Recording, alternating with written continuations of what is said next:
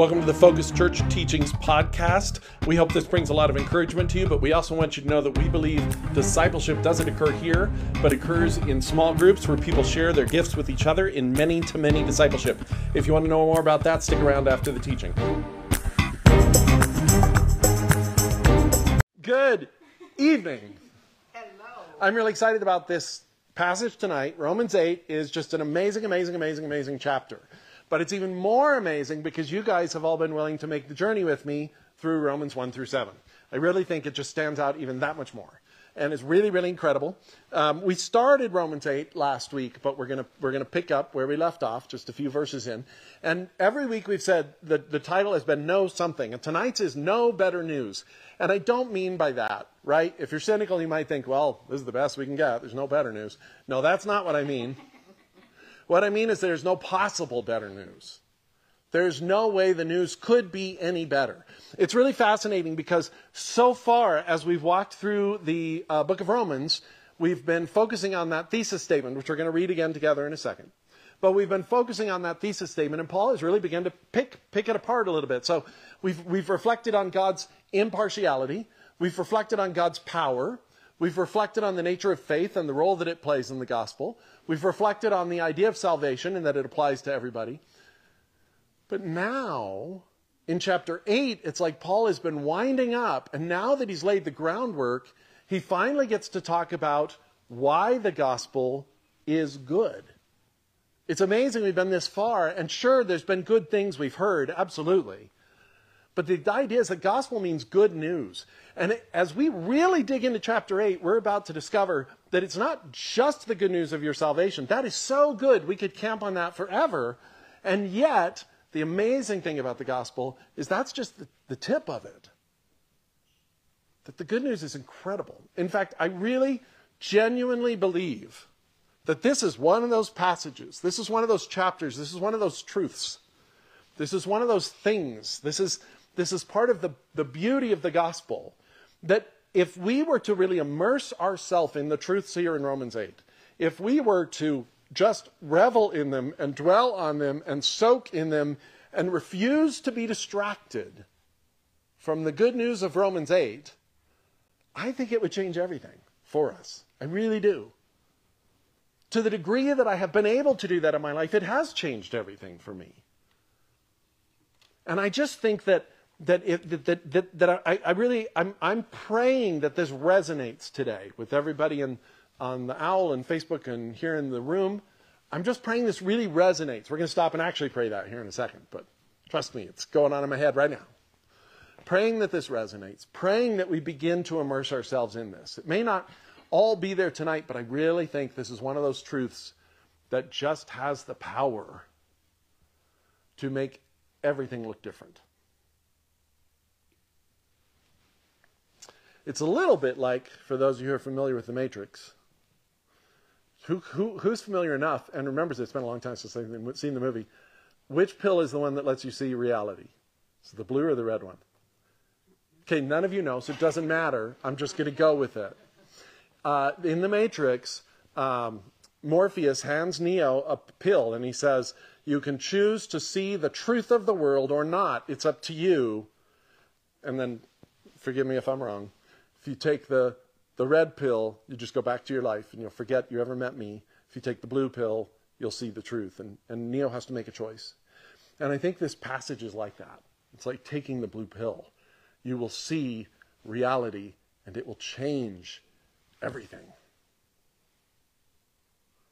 So let's read our thesis. Oh, Lorraine, did you look it up? The red pill is the one that shows you the truth. The blue, which one? I'm sorry, the red pill is the one that you. Got it wrong. Oh man. Red, actual, blue. So sorry. I got it backwards. Illusion. But trust me, it doesn't change the theology at all. Okay. Let's read the thesis statement together and then we'll pray and then we'll jump into Romans 8. All right? So here we go. Romans 1, 16 through 17. For I am not ashamed of the gospel because it is the power of God that brings salvation to everyone who believes, first to the Jew, then to the Gentile. For in the gospel, the righteousness of God is revealed a righteousness that is by faith from first to last, just as it is written, the righteous will live by faith. Amen. So we're starting in verse 12. That's where we left off last week. In fact, I'm not going to even go back and review so much Romans 8 like we have in the past because we left off right at a review. Romans 8:12 gives us a nice review. Paul says this, "Therefore, brothers and sisters, we have an obligation, but it is not to the flesh to live according to it."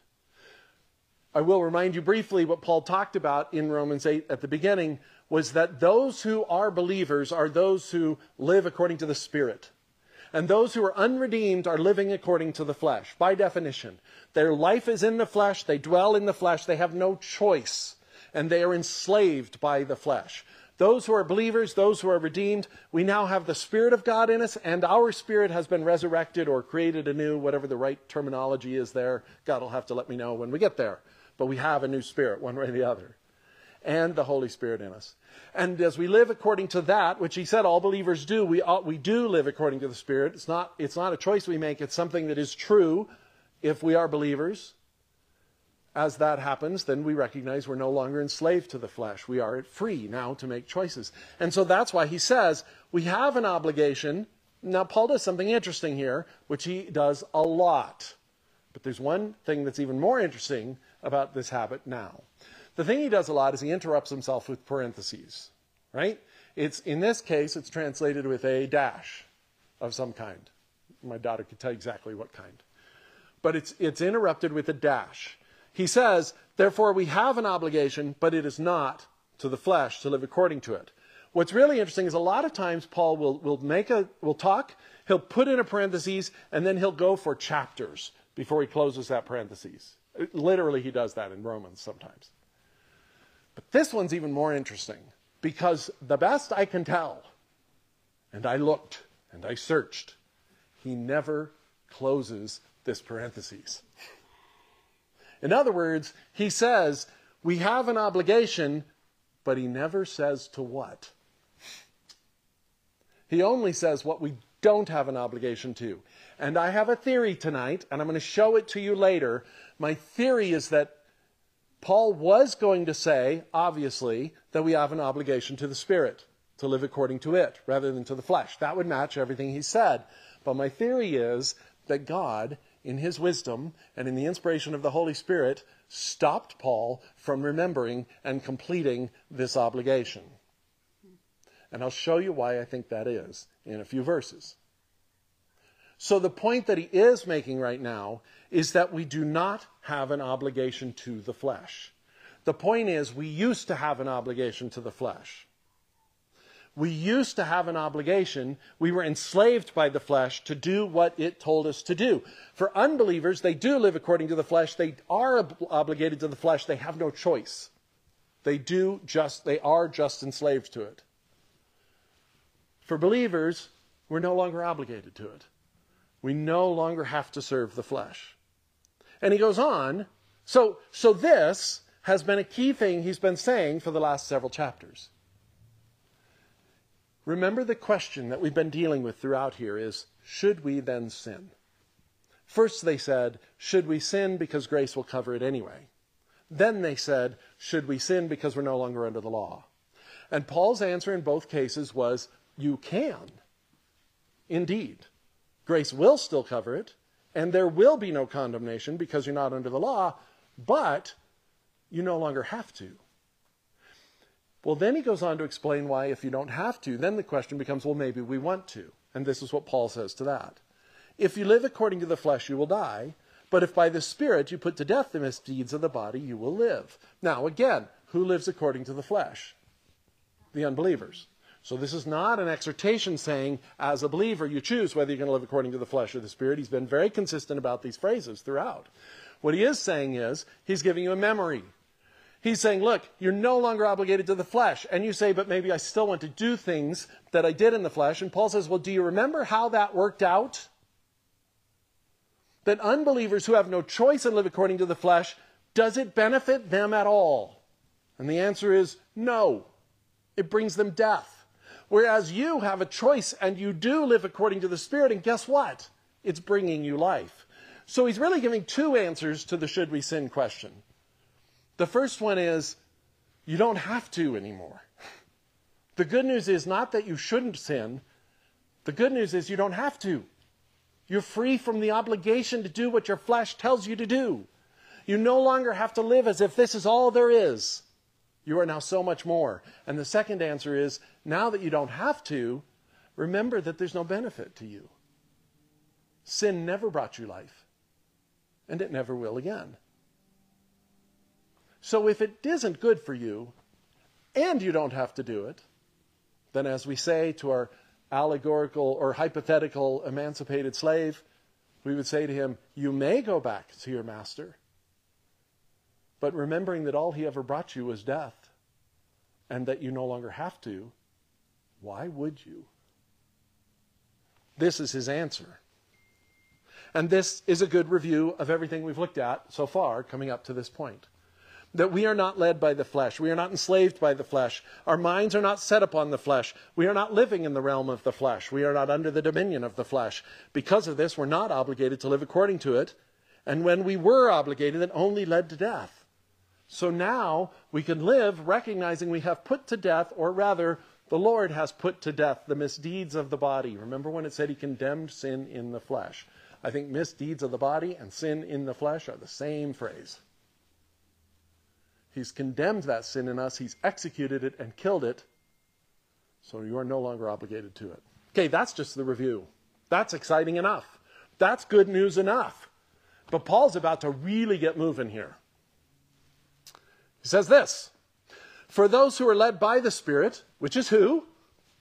Believers. Every believer is led by the Spirit. That is the reality. That is who you are. That is who your master is. That is everything now. Those who are led by the Spirit of God are what? The children of God. He's making all these connections, right? All these linkages. Those who believe became redeemed. Those who are redeemed are led by the Spirit. Those who are led by the Spirit are no longer obligated to the flesh, and they are children of God. Then he says this, interestingly enough the Spirit you received does not make you slaves, so that you live in fear again. And here we come upon the reason that I believe God prevented Paul from finishing his parenthetical phrase. Because Paul's been wrestling with this allegory of slavery throughout. And you'll notice this isn't the first time. Every time he comes up to saying that we are slaves of God, he gives a little check. It's like God gives a little check because it's not quite right. It's an allegory, so it's okay that sometimes he goes there a little bit but there is this hesitation. The, he's done this twice now for sure. And the first time was when he talked all about how we were slaves to sin. And then, just as he begins to talk about being slaves to the Holy Spirit, he uttered this phrase, which you may remember. He says, Now, of course, I'm speaking in human terms. What does he mean when he says that? This isn't quite right. This is an allegory that doesn't quite fit. We were slaves to the flesh. It doesn't feel quite right to say we're slaves to the Father. And now we get to this point where he says we're not obligated to the flesh, and he's going to say we're obligated to the Spirit. And God says, hold on. Don't say that. Instead, say what? We're children. We're children of God, not slaves of God. And the Spirit you received, in fact, does not make you slaves so that you live in fear again. Rather, the Spirit you received brought about your adoption to sonship and by him we cry, Daddy, Father, Abba, Father. The Spirit Himself testifies with our spirit that we are God's children. It's like Paul was going to continue the analogy, and God said, It's time to move on from the slavery analogy because the truth is even better than that. I think when we get in this mindset that our relationship with God is one of employment to Him, we're missing a lot. I've grown distrustful. Not that it's ever, uh, not that it's never right. There's times you could say this, but I've grown distrustful of the phrase working for God. Because when you work for God, it sounds like we're doing stuff and then He's paying us for it. But the only wages Paul has mentioned were death that sin gave us. We earned sin, but what was the other part of that passage? The gift of God is life. God is not a master who bestows upon us life because we earned it. He's a father who gives us life because that's what fathers do. Because he loves us. The Spirit you received brought about your adoption to sonship. I love this too. The Spirit Himself testifies with our spirit that we are God's children. Who says that you're God's children? Me? Only because God said it first. Your feelings, your emotions, your own reasoning? Sometimes those will say you're anything but a child of God. Who testifies you're a child of God? The Spirit does. You know, I love the word testifies too, because it's not just doesn't just mean tells the truth. Testifies, witness, bears witness to. That's gotten kind of weirdly watered down in the church. It becomes just it just means I'm going to tell you a story or tell you something cool. I'm going to testify. No, testifying and bearing witness comes specifically from the Old Testament. In fact, it's one of the Ten Commandments that we often misquote. Don't lie is actually not one of the Ten Commandments. That doesn't mean it's okay. There's a lot of things that aren't in the Ten Commandments. But it never says, Thou shalt not lie. It says, Thou shalt not bear false witness. And it's talking specifically about a very, very bad thing that you can do where capital punishment is sometimes the punishment for, for a crime. You could go make up a story and blame your neighbor and get him killed which is why the law requires two witnesses, because you have to get someone else to co- collaborate with you if you're going to tell a lie like that. But it's also why, in all of the Ten Commandments, thou shalt not bear false witness is one of them that itself is subject to capital punishment. If you bear false witness, you are subject to the punishment you were trying to bring on them. So when it says that the Spirit testifies that we are God's children, it's a really strong idea. It's not just the Spirit is like, oh, yeah, yeah, you're children. No, the Spirit is swearing by it. The Spirit is taking the stand and saying, so help me, me, to quote George Burns and not My God too. Oh God too. He's, the Spirit is testifying, swearing that you are His children. You are God's children. I don't know why this is. And I would think that maybe there was something really flawed in the way I parent. I'm sure there is, but I don't think this is the cause of what I'm about to share. Because it was also true in my life, my brother's life, it's true in a lot of other children's lives that I've spoken to as a counselor. Most of my children, not all of them, this is not universal, but most of my children have at some point felt they didn't really belong in our family. And I felt that way as a child. My brothers felt that way as children. I don't know why that is. What it is in, in humanity that says we can't really belong here. We're not like everyone else. We're not part of everyone else, so we don't belong. And what's fascinating is, well, then, of course, if we do that humanly speaking, it shouldn't be a big surprise we occasionally sometimes do that to God. say, well, I'm not really part of the family. But you know, when, when any of my kids say to me, I'm not, I don't feel like I'm part of the family, what I try to do is say, I understand, I'm not dismissing your emotion. That's a terrible way to feel. That's valid. But it's also wrong. Because I testify that you are my child. I was there when you were brought into this family. I testify to it. I bear witness to it. You are my child, regardless of what your feelings tell you. And God says the same thing to you. The Spirit says, You are my child, regardless of how it feels or what you think or what you did. And I love this idea of, of sonship and adoption too, because how many of you parents have ever said to your kids, You are my child today? But tomorrow, you better do that dishwasher. You better do your chores. You got to earn that wage to continue to be my child today.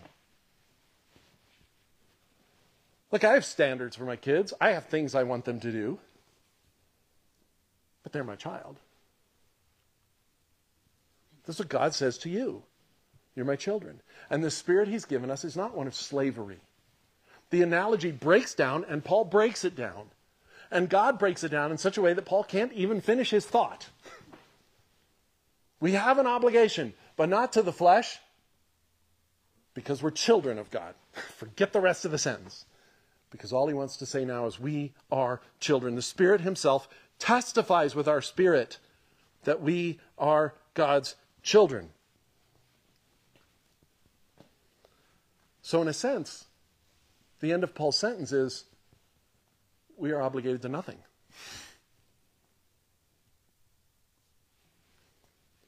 Now, he says, if we are children, then we are heirs, heirs of God, and co heirs with Christ, if indeed we share in his sufferings, in order that we may also share in his glory. We're going to have to break this down just a little bit because I know that it sounds a little bit weird.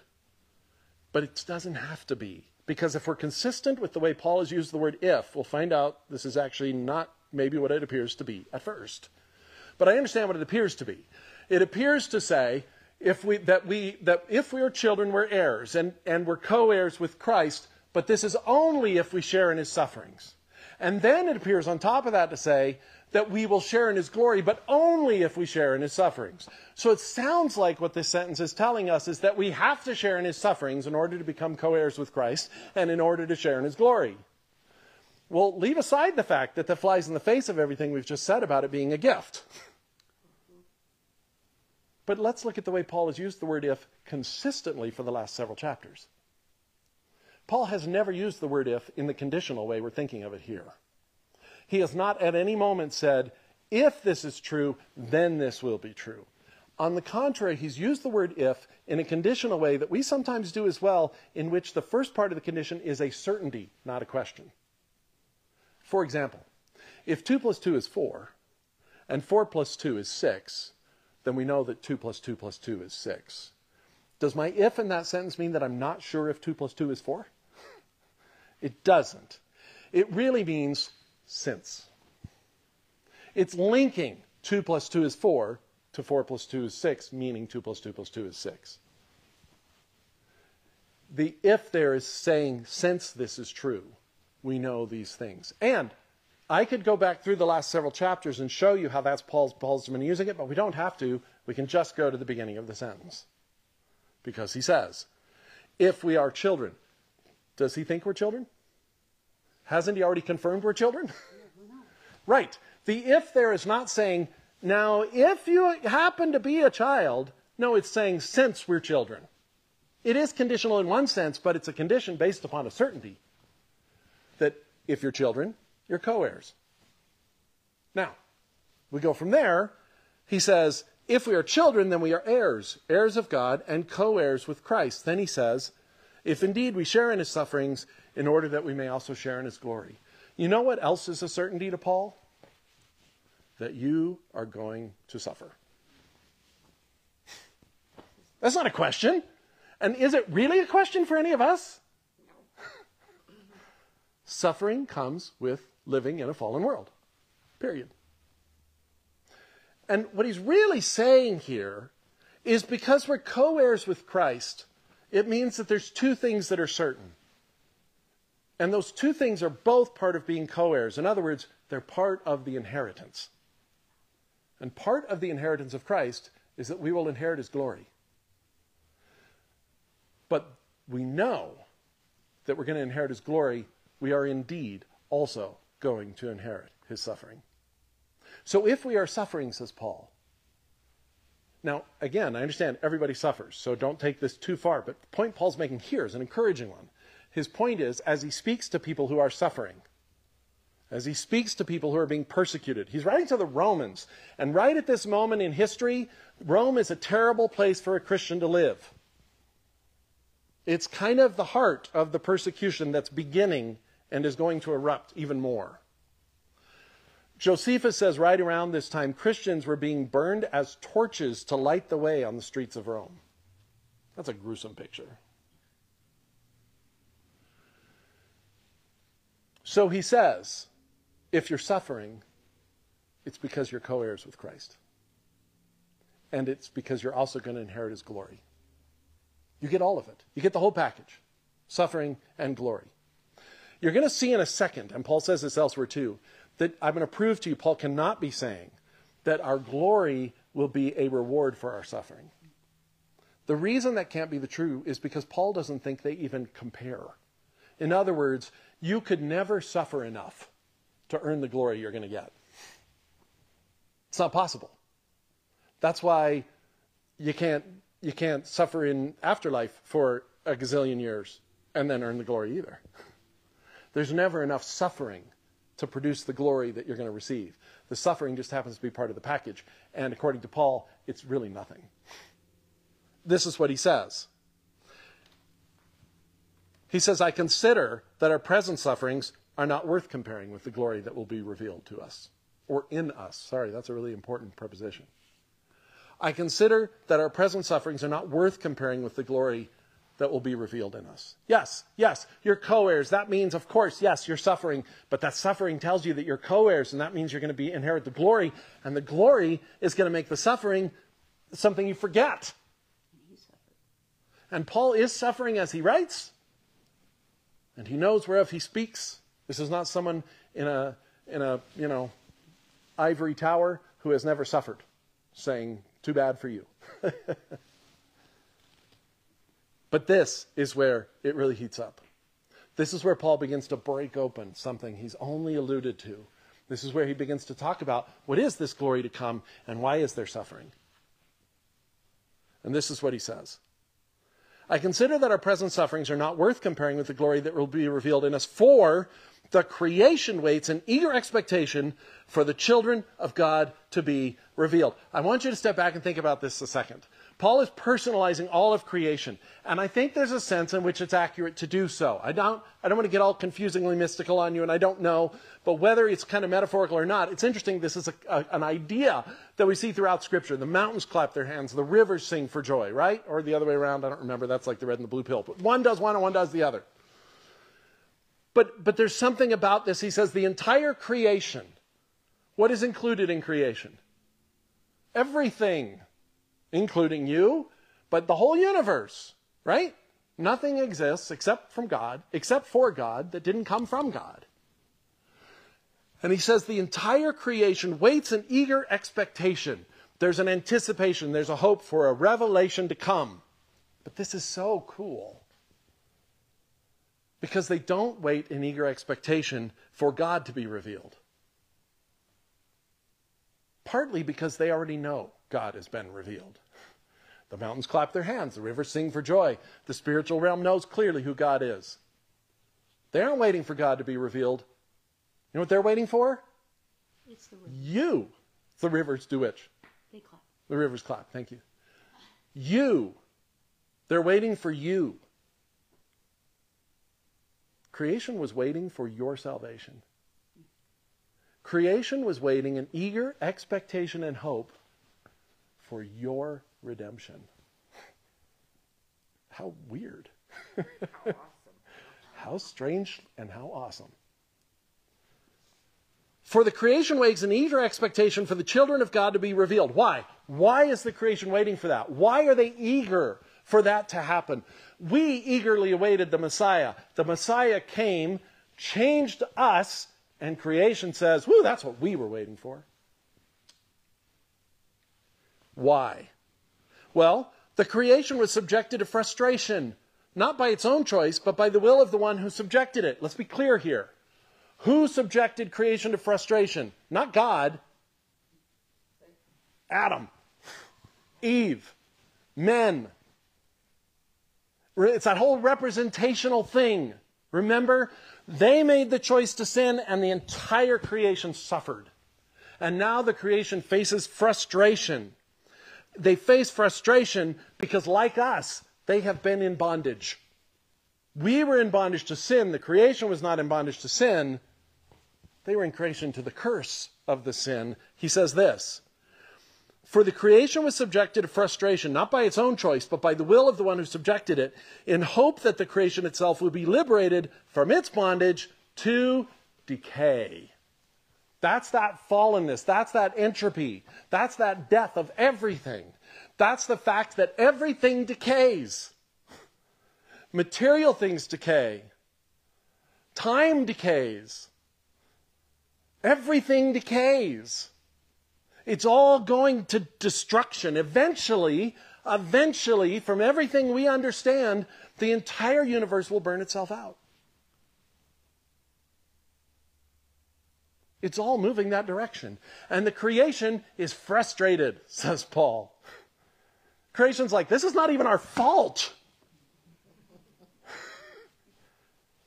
but they also understand that the one who subjected them to frustration is the tool that God has decided to use to rescue creation from bondage. That it is through the revelation of the children of God that the, the creation receives hope of their own liberation. So you get this picture, you get this cosmic picture of the entire universe waiting for the sons of men to become children of God. Because the entire creation knows when that happens, their own liberation is not far behind. Brought into the freedom and glory of the children of God. Again, notice that. We are brought into the glory of Christ. Right? A glory greater than our own. Creation is brought into the glory of you. what? Again, it's that representational thing, though. It's always been that way, hasn't it?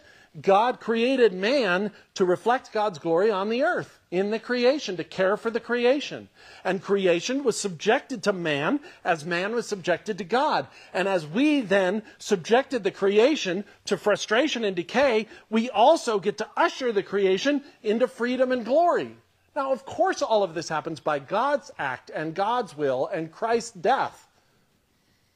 But God chooses to do it for the creation through us. And it's the creation waiting for us that is, Paul's like, look at this. How weird is this? Everything is decaying. But everyone else except humans understand that the, the, the, the, the hope that will res- rescue from the entire creation to decay is the revelation of the children of God, the revealing of the redemptive power in us. Okay, this is crazy because the gospel now does two things at once, which is very hard for us to hold together, but I'm going to give them both to you, and I want you to try to hold them together because I think we have to, even though we can't. So there you go. That in itself is a conundrum. On the one hand, we are really, really important. That's what Paul just said. On the one hand, your salvation is really important to God's cosmic plan. You are integral, integral to the redemption of the entire universe. You are. And on the other hand, your salvation, which you thought the gospel was all about, isn't that big a deal. I mean, of course it's a big deal, but in the scheme of things, it's just a piece of the puzzle. So you get to live with the understanding that you are essential to God's plan and so important to Him, and He is mindful of you, and at the same time that God says, get over yourself. It's just crazy. It's both amazing that we're part of such a big cosmic plan, and yet humbling that we're part of such a big cosmic plan. Our salvation is, of course, extremely important. But it's important as a piece of a much, much larger piece. It's a piece of God making everything okay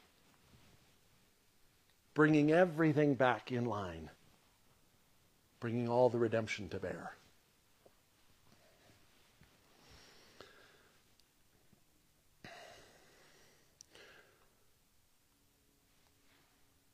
We know, I love this picture. We know, he says, that the whole creation has been groaning as in the pains of childbirth right up to the present time. I think this is a beautiful, inspired, literally, illustration because childbirth is painful. From what I understand, that's universally acknowledged. There are very, very, very few and rare women for whom childbirth is not painful. It's freakishly rare. Childbirth is painful, it hurts. And from what I hear, and I'm very quick to say, from what I hear, I obviously do not know any of this firsthand, but I have witnessed it. I can bear witness and testify to this it's extraordinarily painful. And yet, women go back to it again and again. Voluntarily, women will go back to it again and again. I have sat in circles of women talking with each other about how painful childbirth is to some poor woman who is not yet pregnant, and that woman still chooses to get pregnant. Why? Would anybody choose to go? Eh, you know, I, I've never had a kidney stone, but I hear that's painful too. And if you give me the option, I'll just pass rather than pass it. Why? Why do women keep choosing it? Because. Because that suffering is not meaningless. It's not nothing. It's not without purpose. And the purpose that comes through all that pain and all that labor is something so beautiful and glorious and sacred that the suffering is okay. That the women are willing, even eager, to embrace the suffering for the purpose to come. And Paul says, the fall, the creation of the, the, everything the creation is laboring on, that frustration of decay, he says the creation understands that that suffering is not meaningless.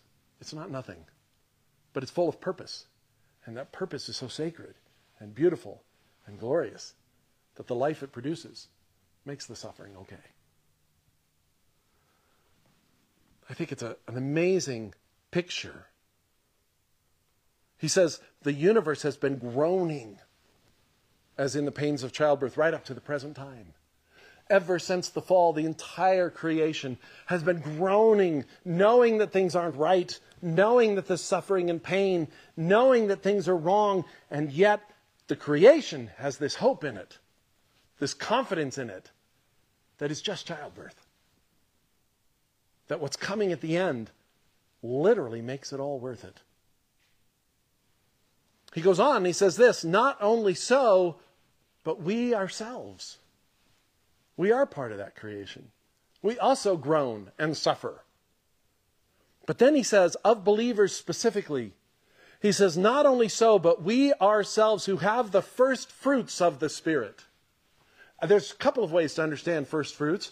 One is we are the first ones to experience redemption. The creation is waiting in hope for it still to come. So we're the first fruits of the Spirit.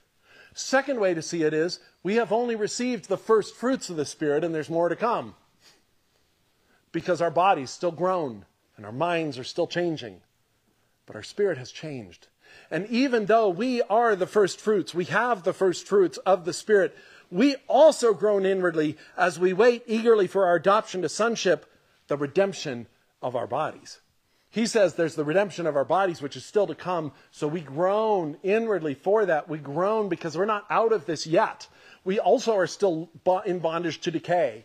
No longer to sin, but still to decay. But we also have this hope and this understanding. And we have it even better because we have the first fruits. We have the down payment. We have the deposit. We've been made into new people. I, I like this, and I'm, you may wonder why does he say that we've already been adopted as sons a few verses earlier, and now he says we eagerly await for our adoption? And let me tell you something that's exactly how adoption works. When we adopted our kids, we chose them long before we brought them home. We chose them and named them ours and claimed them. We filled out the paperwork, but then we still had to go get them. And Lydia, in particular, when we went to go get Lydia, she was so eager. She was waiting eagerly for, she, she used to ask every man that came through there, Is this my father? Is this my daddy? So there was the adoption we did when we chose them, and they even knew your parents are coming. And then there's the day that we made the place ready for them. We prepared a place for them in our house, and then we traveled a distance to get them, and then we collected them and we brought them home to the place we prepared. And both of those could be called the adoption. And that's what's happening for us. We've been adopted, we've been named, we've been claimed, we've been chosen. And Jesus has gone to prepare a place for us. And he's coming back, traveling a long distance to collect us and take us home to that place he prepared. And on that day, we will no longer groan because then our bodies will also change. And everything will be okay. Everything will be right. For in this hope, says Paul, we are saved. But hope that is seen is no hope at all. Who hopes for what they already have? But if we hope for what we do not yet have, we wait for it patiently. This is just a statement of fact. Yes, you still groan. Yes, you still suffer. But your suffering is only a reminder that the glory to come will far surpass it. Your suffering is mere childbirth labor. I say mere, but I know it hurts. But I also know that the end is, a, is, a, is something so beautiful and sacred and glorious that brings life. That your suffering is not meaningless, it's not nothing, but it serves an incredible purpose. So, yeah, we're new creatures. We're holy and we're led by the Spirit, but we're still groaning and waiting for better things to come, for the full and complete adoption and redemption, not only of ourselves, but of the entire universe. There's an incredible, before I read this, I was going to read you a quote from a book, and then I couldn't figure out. It was like three pages long, and I couldn't figure out where to break into it. And I also realize that if you haven't actually read the book, it might not be as exciting to you as it is to me. Um, so I'm not going to do it, but I'm going to tell you about it. If you want to go look it up, you can even Google it. If you Google Perelandra, the Great Dance, it's, it's part of C.S. Lewis's lesser known science fiction trilogy. He actually wrote a science fiction trilogy called Perelandra. And there's in the last book, and some of it's a little weird. So if you read the whole thing and you're troubled by some of the theology, just raise your hand, and there will be a lot of other people who will raise their hand too. I finally think I sort of get it, but it's weird. But if you skip to the end, C.S. Lewis describes this thing called the Great Dance, which is all the stars and all the planets, because it's a science fiction trilogy, and all the universe. And it's this incredible mystical description. I honestly believe it's a description that came from a mystical experience. I just don't know how C.S. Lewis could have. This is just crazy the way he writes it. And I can't describe it. And again, if I read a snippet of it, you'd just be like, what? But if you want to read the whole thing, just, just Google it because it really is this incredible picture of the whole creation just, just dancing at joy of the revelation of the sons of God.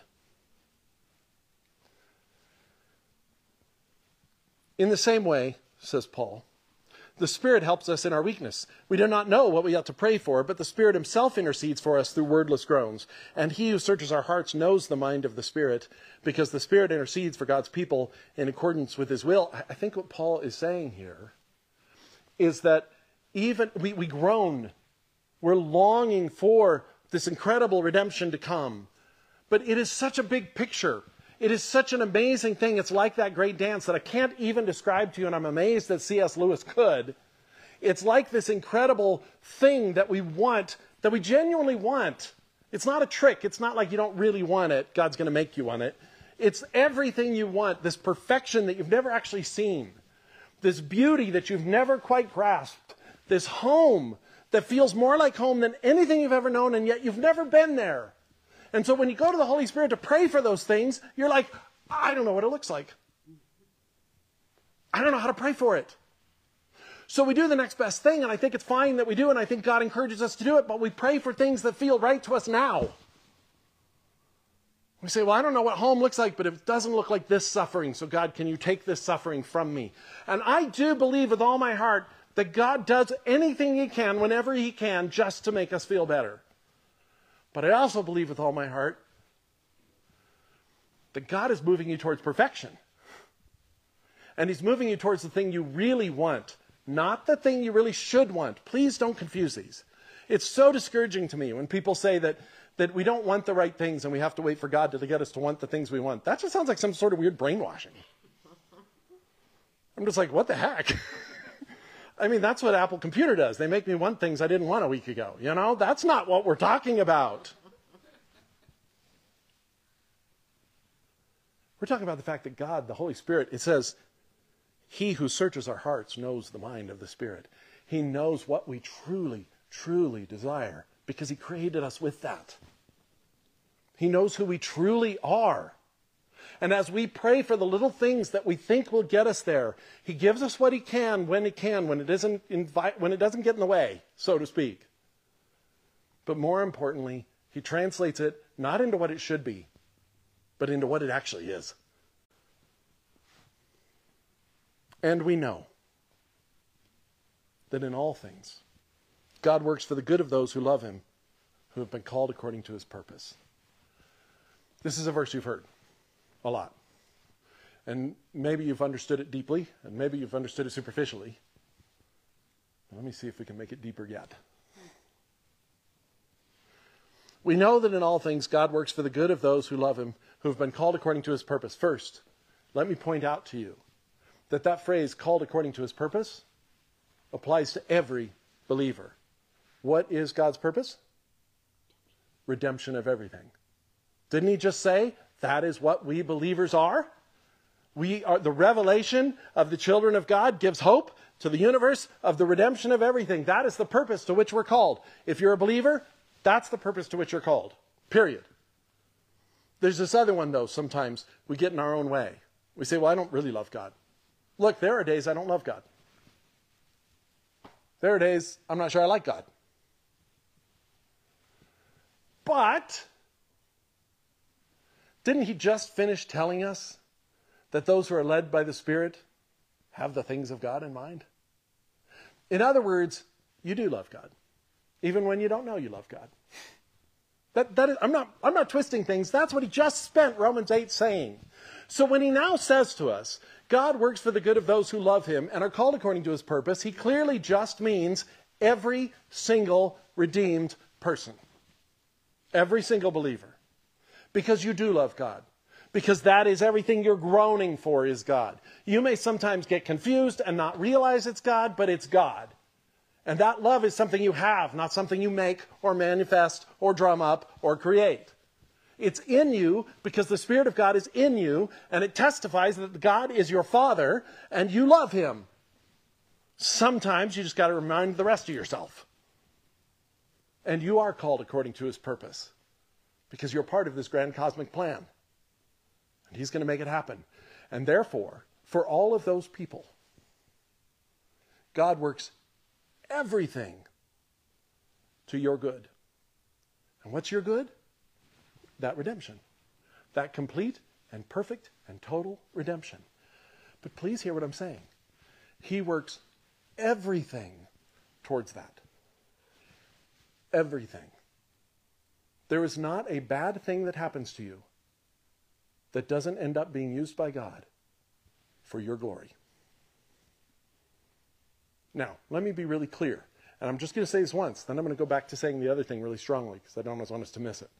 So listen carefully. I am not saying bad things don't happen. Paul is not saying bad things don't happen. Bad things happen. I also am not saying, although I think you can argue both sides of this, but I personally am not saying that God causes all the bad things that happen to you to happen. You don't have to say either of those things to then go on to say, every bad thing that happens to you, God uses for your glory. Everything. And it doesn't matter if it's a choice you made that was stupid, that led to your suffering, or if it's a choice that someone else made because they're stupid, that led to your suffering, or if it's what we call bad luck. And I don't want to get into an argument about whether luck exists or not, but I don't know what else to call some things where things happen and there's no explanation and they're terrible. but even those things, God uses for your good. God is this incredible heist master. I'm sorry, that's the way my brain goes here, right? You think of those movies where there's the, there's always in an Ocean's 11, there's always an ocean, and the ocean is the guy who makes the plans. And his plans are always incredible, so incredible that the plot makes no sense by the time you're done, but somehow he knew exactly what was going to happen, when it was going to happen, how people were going to respond, and how to always get the outcome he wanted, right? And in a movie, you accept it because it's a movie and it's fun. But in reality, God can do that. And He does do that. And there's not a chess move that can be made that God hasn't already seen and counteracted for your benefit. Hold that thought because this is going to get even more amazing. He goes on, he says this For those God foreknew, He also predestined to be conformed to the image of his son, that he might be the firstborn among many brothers and sisters. And those he predestined, he also called, and those he called, he also justified, and those he justified, he also glorified. Now, this passage gets involved in a lot of arguments. Because immediately you see the word predestined, and we start having an argument about free will versus predestination. It's an interesting argument. Maybe someday we'll run across a passage of Scripture where we'll have to have that argument, but this is not that passage. Because you can believe in free will or not, and this passage still says something incredible to you. Because let's break it down. For those God what? Foreknew. Those God knew about. Those that God looked ahead into the future and said, These are the people that are going to respond to the gospel. We're not talking about whether they had a choice to respond to the gospel or not. Paul doesn't get into that here. I'm not convinced he gets into it anywhere, but nonetheless, he definitely doesn't get into it here. All he says is, regardless of how you came to the gospel, and by the way, my answer, if you ask me, do we choose the gospel or does God choose us? My answer is yes. You can deal with that however you want. But what he says here is much simpler. God looked ahead and said, These people, put your name in here, is going to respond to the gospel. He's going to accept my gift of grace. He's going to say yes. She's going to say yes. And then he said, For those who do that, I am determining their destiny now. And do you know when that now takes place? You know when this plan came into being? Before the creation of the world. So I want you to hear this. Before you were born, your destiny was written. Now, maybe it was written based upon a choice you were going to make that God saw, or maybe it wasn't. I don't care at the moment. Because that's not the message Paul is giving. The message Paul is giving is before you were born, God destined you for glory. Which means that everything in your life, from before salvation to the present day, everything in your life, from where you were born to what you did as a young child, to the things you knew, to the suffering you experienced, everything in your life has been a path to glory. Did it feel like it? Obviously not. but it has been. Because those God foreknew, he predestined to be conformed to the image of his Son, and he began that process from before the creation of the world. And those he predestined, he called. And those he called, he justified. And those he justified, he glorified. How amazing to think that every terrible thing, and every fantastic thing, and every mediocre thing, and every breath that you took, and everything that you saw, and every mediocre TV show that you watched has all been part of your path to glory. I know that's given a lot of credit to TV, but you know. Isn't that amazing? You are on a path to glory. And the fact that it's been predestined means you don't get to walk away from it. I'm sorry if you want to. But if you do, you're really confused. because you can't. You're on a path to glory. Because God works everything out for the good of those who are called according to his purpose and who love God. God works it all out so that you are on a path to glory. There may be people in your life who intentionally want to strip you of that path to glory. Guess what? God says, I'll just use that. You yourself might occasionally self sabotage. You might be like, I don't like me. We've all been there. And you do something stupid, and God's like, I'll use that. You might have the best parents or the worst parents, and God says, I'll use that. You might have been treated like you deserve to be treated as a human being with dignity, or you might have been horribly abused. God doesn't say it doesn't matter, but He says, I'll use that.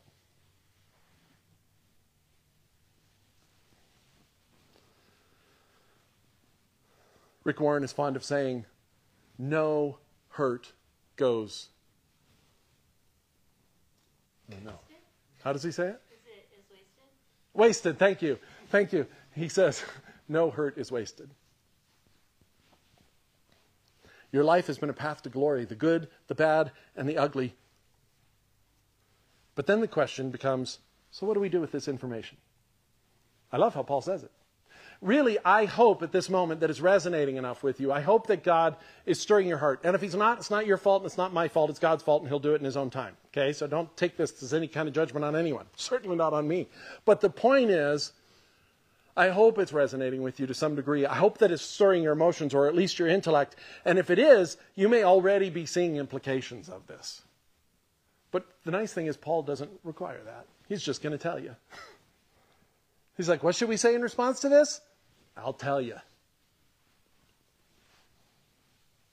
You know, it's interesting. I've come to believe over the years. Um, I used to when I when I first I was involved with Great Commission. Some of you were in, some of you were not, but that was the church that raised me in my in my Christian. Uh, really raised me to maturity. I was a Christian before that, but raised me to Christian maturity. And Great Commission was very good at saying, what's the application, right? Any scripture, what's the application?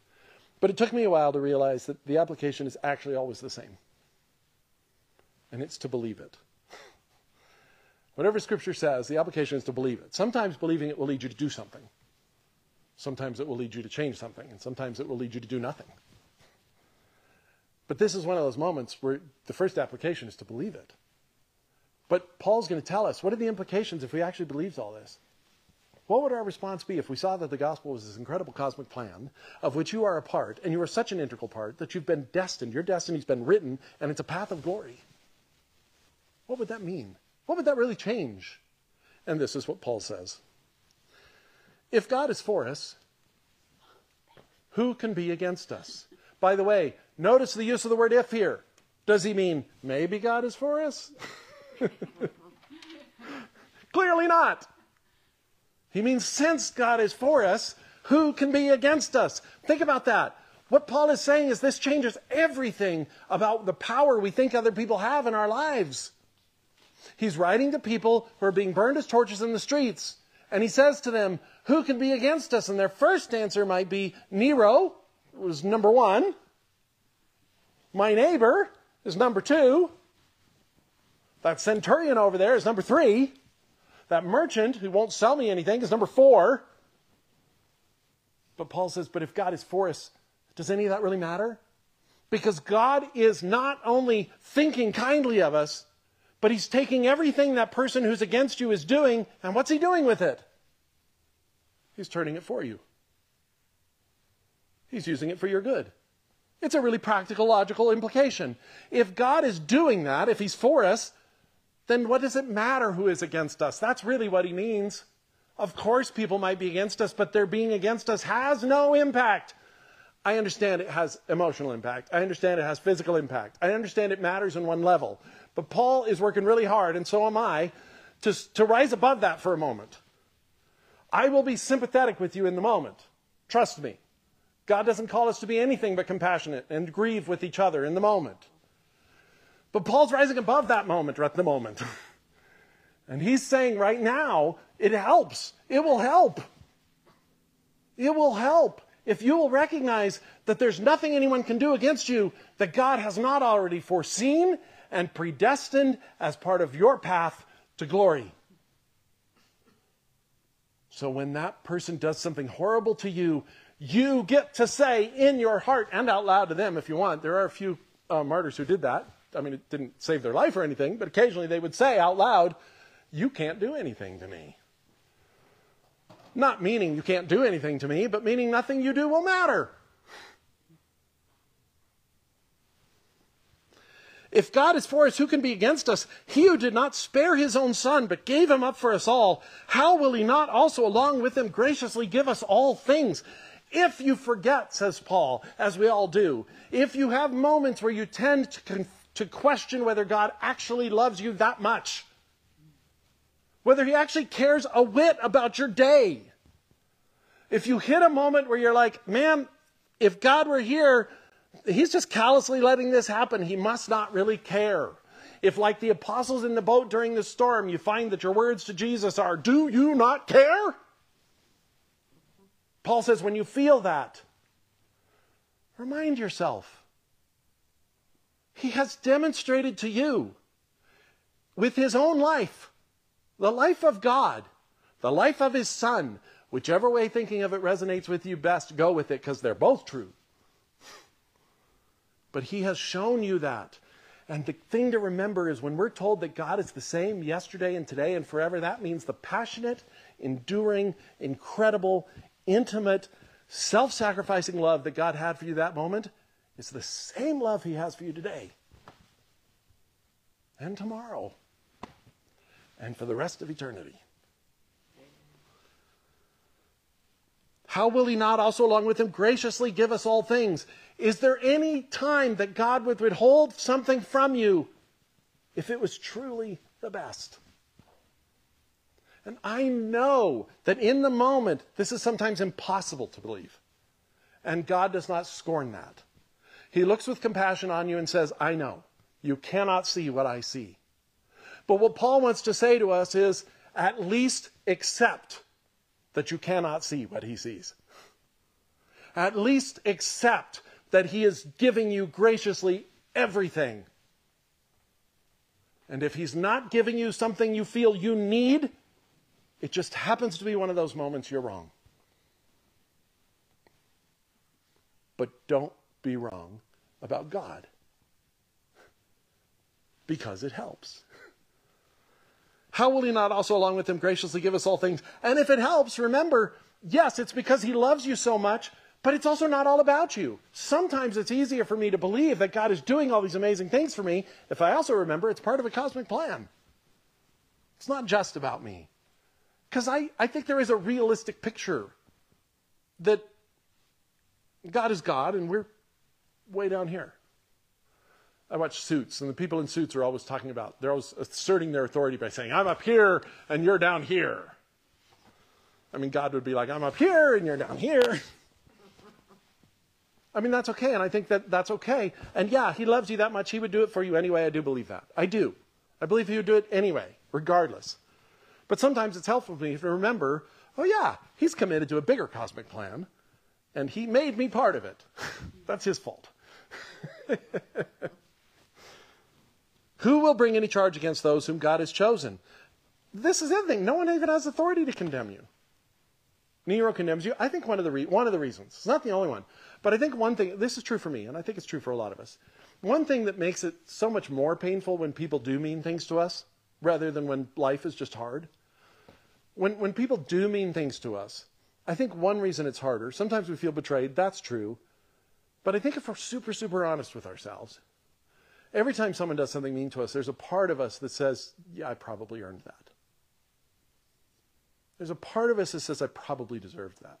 We see this in extreme cases with abuse victims, right? They have a tendency to think, well, I guess I did something to deserve that. Of course, that's not true. Of course, it's not true. And part of the exhortation here is Paul is saying, just because Nero says that Christians are responsible for every bad thing that's happened in the world, which is pretty much what Nero did, doesn't mean he's right. In fact, who is he to condemn you?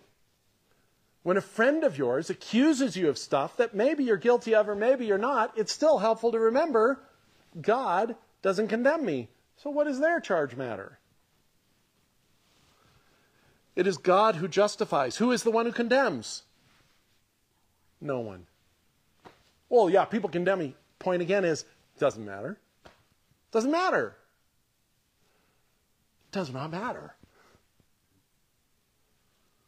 Because Christ Jesus, who died, more than that, who was raised to life, is at the right hand of God and is also interceding for us. Again, however you want to look at it, God does not need to be convinced by Jesus. God the Father already believes in you.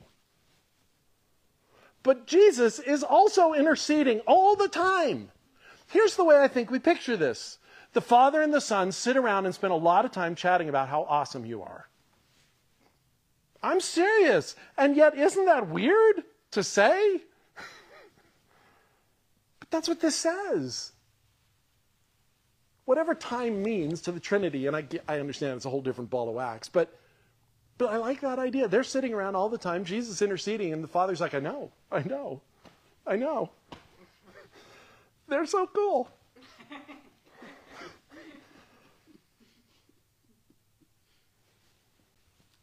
we just so often get different pictures of God, don't we? Too many preachers and too many books and too many commentaries and too many parents and too many teachers and too many misunderstood scriptural passages and too much self talk. Too much TV. That's a statement I watch a lot of TV, but that statement is probably true about a lot of things. Too much TV. Yeah. There's just too many pictures of God, which are God and Jesus looking sternly at us. And Jesus saying, Well, I did die for him, so guess we got to let that one slide. and the father's like, You sure? Because I'm so mad. But that's not the picture. That is not the picture. God is actively involved in making everything work for your good. There's not a single moment that he says, Oh, I'm so ticked, this one's going bad.